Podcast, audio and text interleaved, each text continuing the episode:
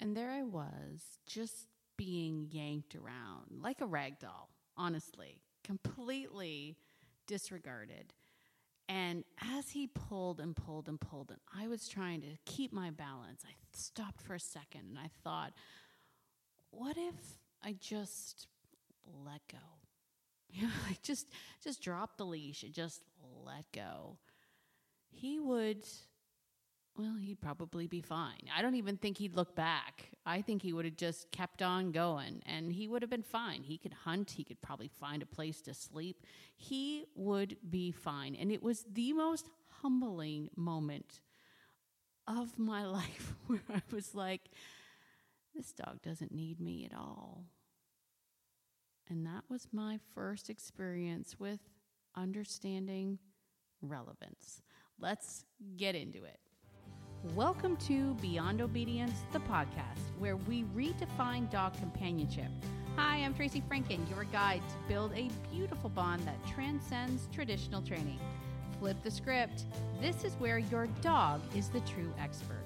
For dog lovers who crave more than just a pocket full of treats, this is not your typical dog training podcast. This is Beyond Obedience. Hello, hello, hello. This is Tracy from Beyond Obedience. Welcome back to Beyond Obedience, the podcast. I'm so glad you're here.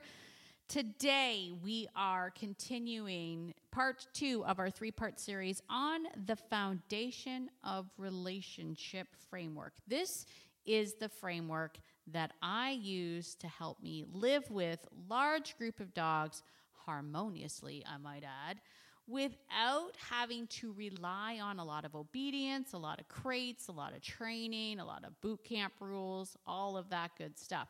Not that there's anything wrong with that. Oh, I always have to say that. Not that there's anything wrong with that. I'm not saying that crates are bad. I'm not saying that obedience is bad. In fact, you know, I love me a good crate. I love me a good obedience. I love all of that good stuff. I'm just saying that I have always been a person who has been able to live with dogs without having to rely on it. And if someone were to ask me this years ago and say, Tracy, how are you able to do that? I wouldn't have been able to tell you, honestly. I was just like, I don't know. I guess I'm good with dogs. That's what I say to people.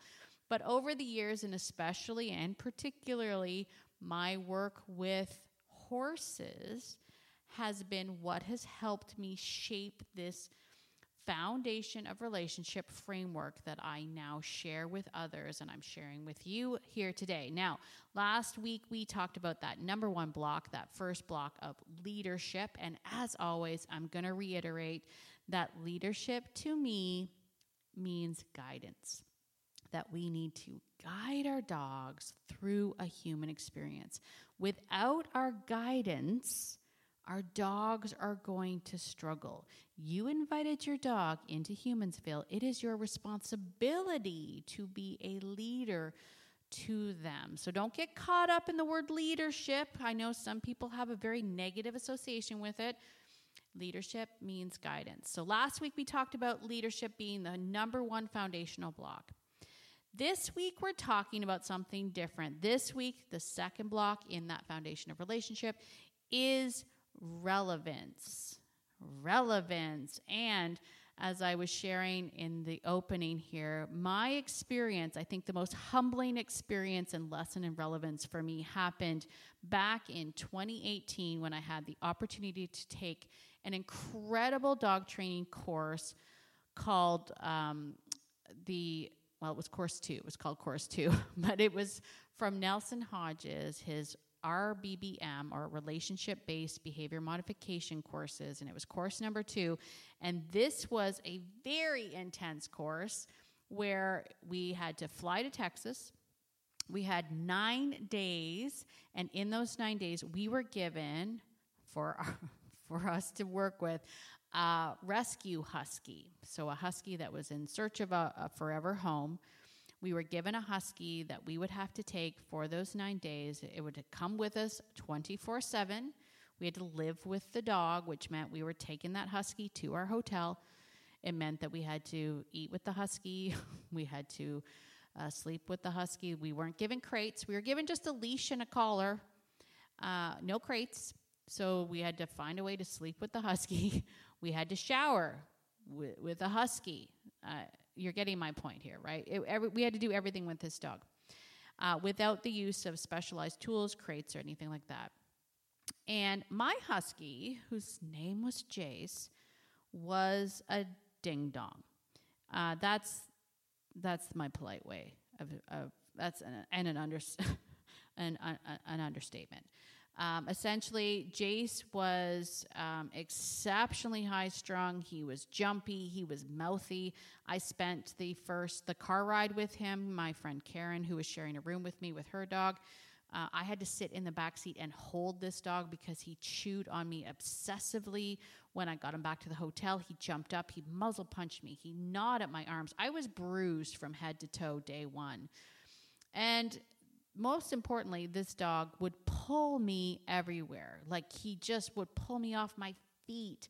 He yanked and pulled and did whatever the heck he wanted. And one day, while I was out in the field with him at the facility, and he was just doing his thing, completely disregarding me as he did. I, honest to God, was like the dope at the end of the rope. I was the biggest inconvenience for this dog. It was like, oh God, I want to do these things, but I have to drag this thing along with me. And one day I literally thought, what happens if I were to just let go?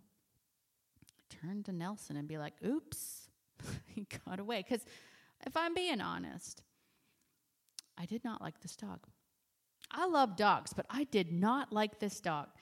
And I spent a lot of money. Like I was like we had to we had to save for this. Like this was this was a huge investment to go to this course. And I was like, this is the worst money I've ever spent in my life. But I thought to myself, if I were to just let go of this leash, he would be fine. He would be fine. He would just leave. He wouldn't even look back. He would be fine. He would probably, he can hunt. He could survive out in the wild on his own. He was a husky. He could do anything. And that was like the moment where I was like, oh my gosh, he doesn't need me. and it was humbling. It was humbling because I live with lots of dogs, but they love me and they need me. And this dog couldn't care less. So, spoiler alert to the end of this story at the end of these nine days, after the work that I'd done with this dog, I will tell you that I did not want to give this dog back. I had thoughts, trust me, it crossed my mind. We were just going to take the rental car and like just hightail it over the border, Thelma Louise style, without the dramatic jumping off a cliff kind of a thing. But Thelma and Louise our butts right back to Canada, just just steal these dogs. I didn't want to give them back, so it was a profound change in um, and how I felt about this dog in a very very short amount of time. And I share that whole entire story uh, in uh, in my in my course While You Walk uh, because it was the stuff that I explained in While You Walk that really helped change. But it was the it was an exercise, a humbling exercise in humility for me with this dog, and um, and that's where I think my idea of relevance really came into play. Now, I want to share before I get into relevance a little bit more. I want to share a favorite quote of mine, and uh, I, I had to write it down here. Actually, no, before I share that quote, let's start at the beginning. I got to bring this back up because my screensaver went. I was talking too long. That's a that's a classic me move. Let's talk actually just about the definition of relevance, right? I'm looking it up on Google, on the Googles, Oxford Languages, relevance, uh, the quality or state of being closely connected. The quality or state of being closely connected. That's what relevance means. And um, and so when we're talking about relevance in the foundation of relationship framework, relevance being that second block, how to become relevant to a dog, I think what is interesting is what we perceive as relevance and what the dog perceives to be relevant is sometimes different. So let's talk about uh, relevance of mo- sometimes what I hear people think. A lot of times people will think, well, okay, I'm relevant to the dog because I give them I give them all their needs, right? Their survival needs. I I provide them food. I provide them shelter. I provide them companionship. These are all fundamental things that the dog absolutely needs. Therefore, I am relevant to him. And true, true, true. You do provide all those things. But how do you provide those things? And are they actually relevant to the dog as you think they are? Many times people actually confuse the idea of relevance with love. I love the dog, therefore I'm relevant to the dog. That's not necessarily seen the same way um, in, in the dog's mind. And uh, speaking of which, I want to give you that quote. I have this incredible quote. I have probably, I think I've given out this quote in, in all of my courses and all of my live events that I've done, my two day live seminars. I talk about this particular quote. It's from a book called A Dog's Mind by Dr. Bruce Fogle. I have been reading this book for years. I think the first time I cracked this book open, I might have been in high school. So it's an old book. It's an oldie, but it's a goodie. I open, I, I started it in high school. I didn't really understand all of it. It had a lot of sciency stuff in it that my high school mind didn't quite get. But then I reread it in after college. I went to school to be vet tech, and I, I read it after college. And this quote always got to me. I have highlighted it. Actually, I should have brought my book for those of you that are watching this on YouTube. I should have actually brought it because um, I'm just going to move this thing over. I should have actually brought it because you would be able to see all of the highlights that are in it and all of the I've written in the in the uh, margins, all sorts of stuff. I love this book. Um, but this is the quote that stuck out the most to me, and I like to share it with you today. A dog doesn't expect to be treated like a human. A dog expects a human to act like a dog, to participate in group activities, to play, to hunt together, to sleep in the same den. And I remember the first time I came across that quote because it stuck out to me like, oh, because if you're anything like me, we, you know, we humans, we do like to treat our dogs like little furry people, don't we? I mean, if you look at the dog industry now, I mean, dogs are out there with Egyptian cotton beds and organic foods and clothes, so many clothes that dogs wear. And we do like to treat them like a human. And this this quote here really really got to me. This idea that they don't expect that. Dogs don't come out of the womb going like, "Oh, I can't wait to get my own bedroom, my nice fuzzy bed, and my Egyptian cotton sheets." They don't come out that way.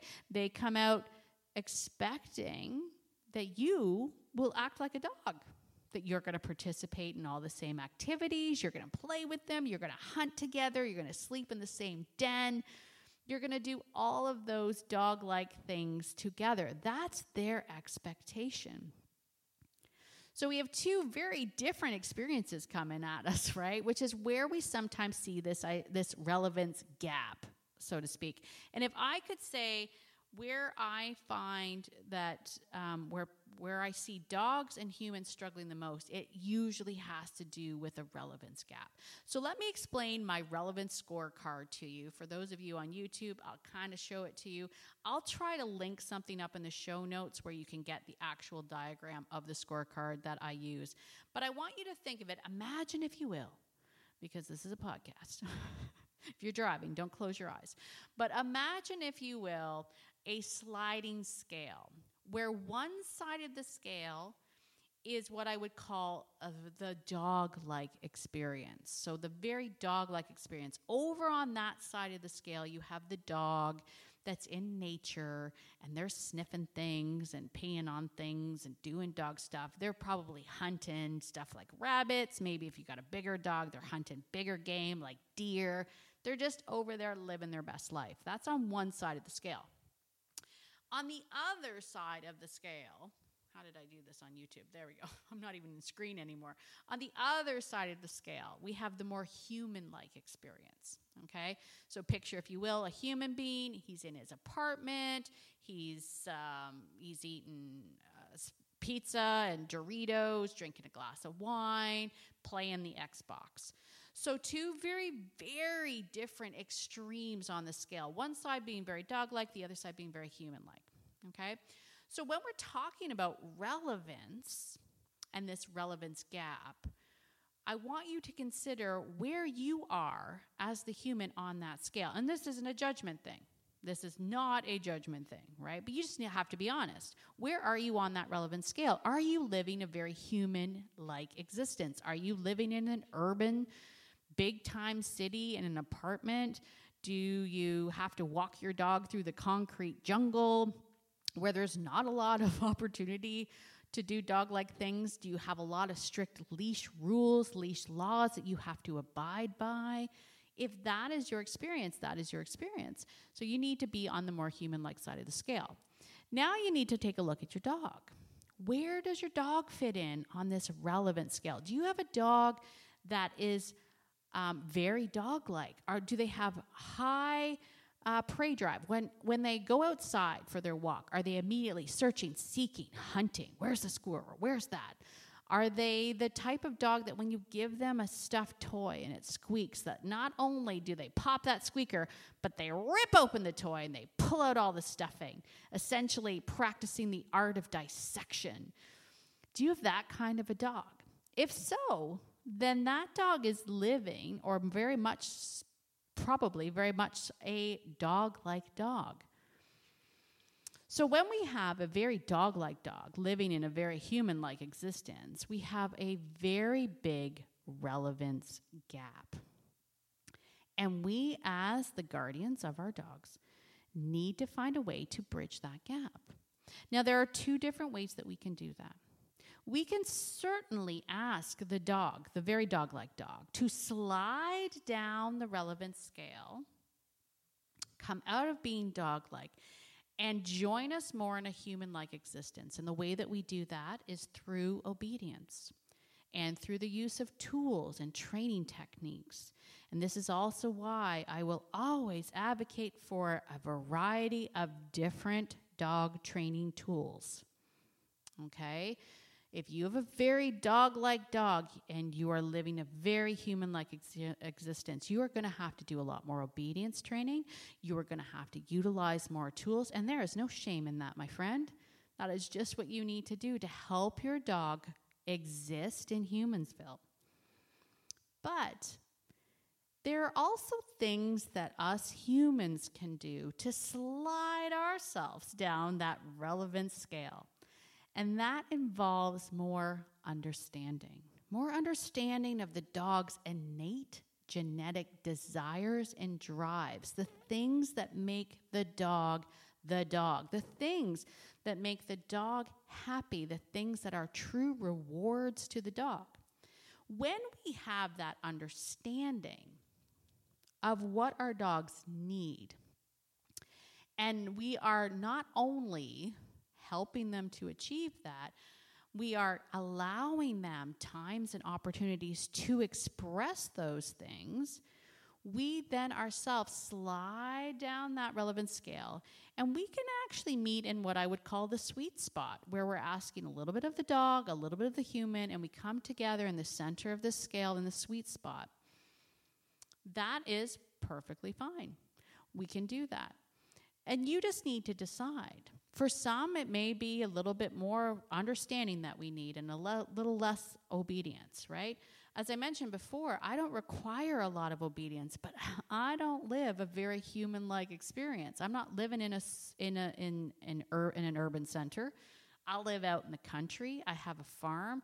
The dogs that have the innate desire to hunt are actually encouraged to do so. Those are my Jack Russells. They were we have them on the farm to do what they were born and bred to do to rat right to, to be rodent control and they do that with a lot of love and zest in their heart right so we don't have a lot of leash laws here. Our dogs are allowed to go out and roam in the forest and run through the fields and do all of those dog-like things. We are um, we're living a more dog-like existence for our dogs, and because of that, we don't necessarily have to do a lot of obedience. I don't live on a bike trail with hundreds of people walking past my backyard every day, right? So that makes it a little bit different. There's no right or wrong, but where I see the biggest struggle is for the people that have very dog like dogs living very human like experiences, and the humans maybe putting little to no effort on their part to understand the dog and, and worse, not doing their part to do the training and the obedience and utilizing the tools and the techniques that they need to help the dog exist in Humansville. I just realized that I didn't hit record on my Zoom. That's unfortunate, but not unheard of, honestly. This is a learning this is a learning process. So, uh, if you've been following along, you're like, I want to see what this is like on YouTube. You won't.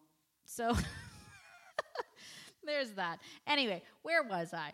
Let's get back to it. I'm, I'm basically, I'm basically like, I'd like to just put a little bow on all of this that you have. Um, you know, the, the general idea of what it is that I'm trying to suggest here. Here's the idea of relevance.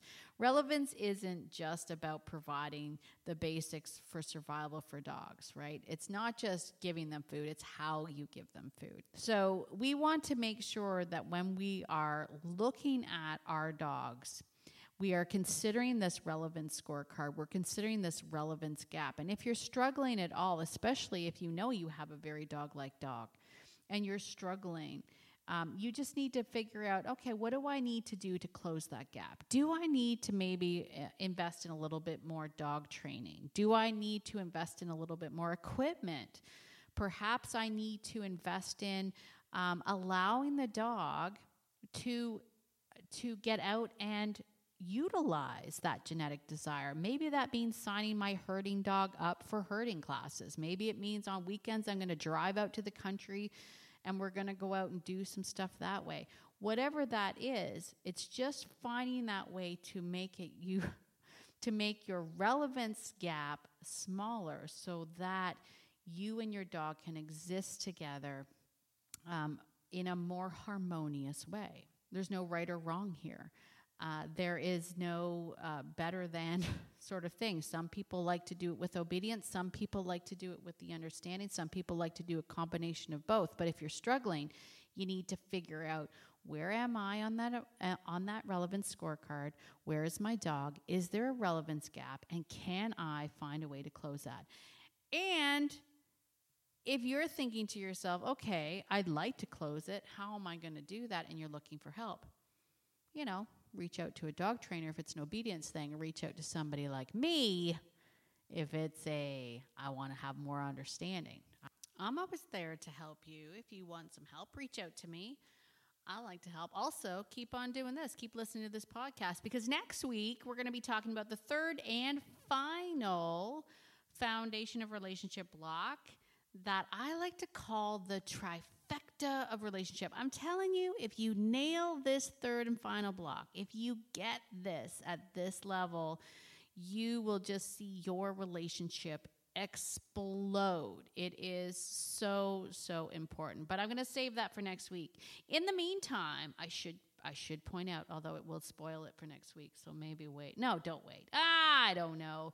I have an incredible little cheat sheet for you that talks all about the foundation of relationship framework. And it's something I like to call decoding your dog's behavior using the foundation of relationship. This is a little cheat sheet that allows you to sort of figure out if you're having some issues, if you're having some behavioral problems what part of the foundation should you be focusing on right now? And it's a nice little way to kind of decode it. It lets you know where you might be seeing some gaps in relevance, gaps in leadership, gaps in that third final foundation block. Um, little decoder sheet. So that's brand new. It's coming out, should be out by the time this podcast is released. So make sure you look for that at beyondobedience.ca um, to grab your decoder cheat sheet from there. And as always, get out there today and be the person that your dog thinks you are because your dog thinks you are awesome. And so do I. Have a great week, everybody, and we will see you all next week. Cheers.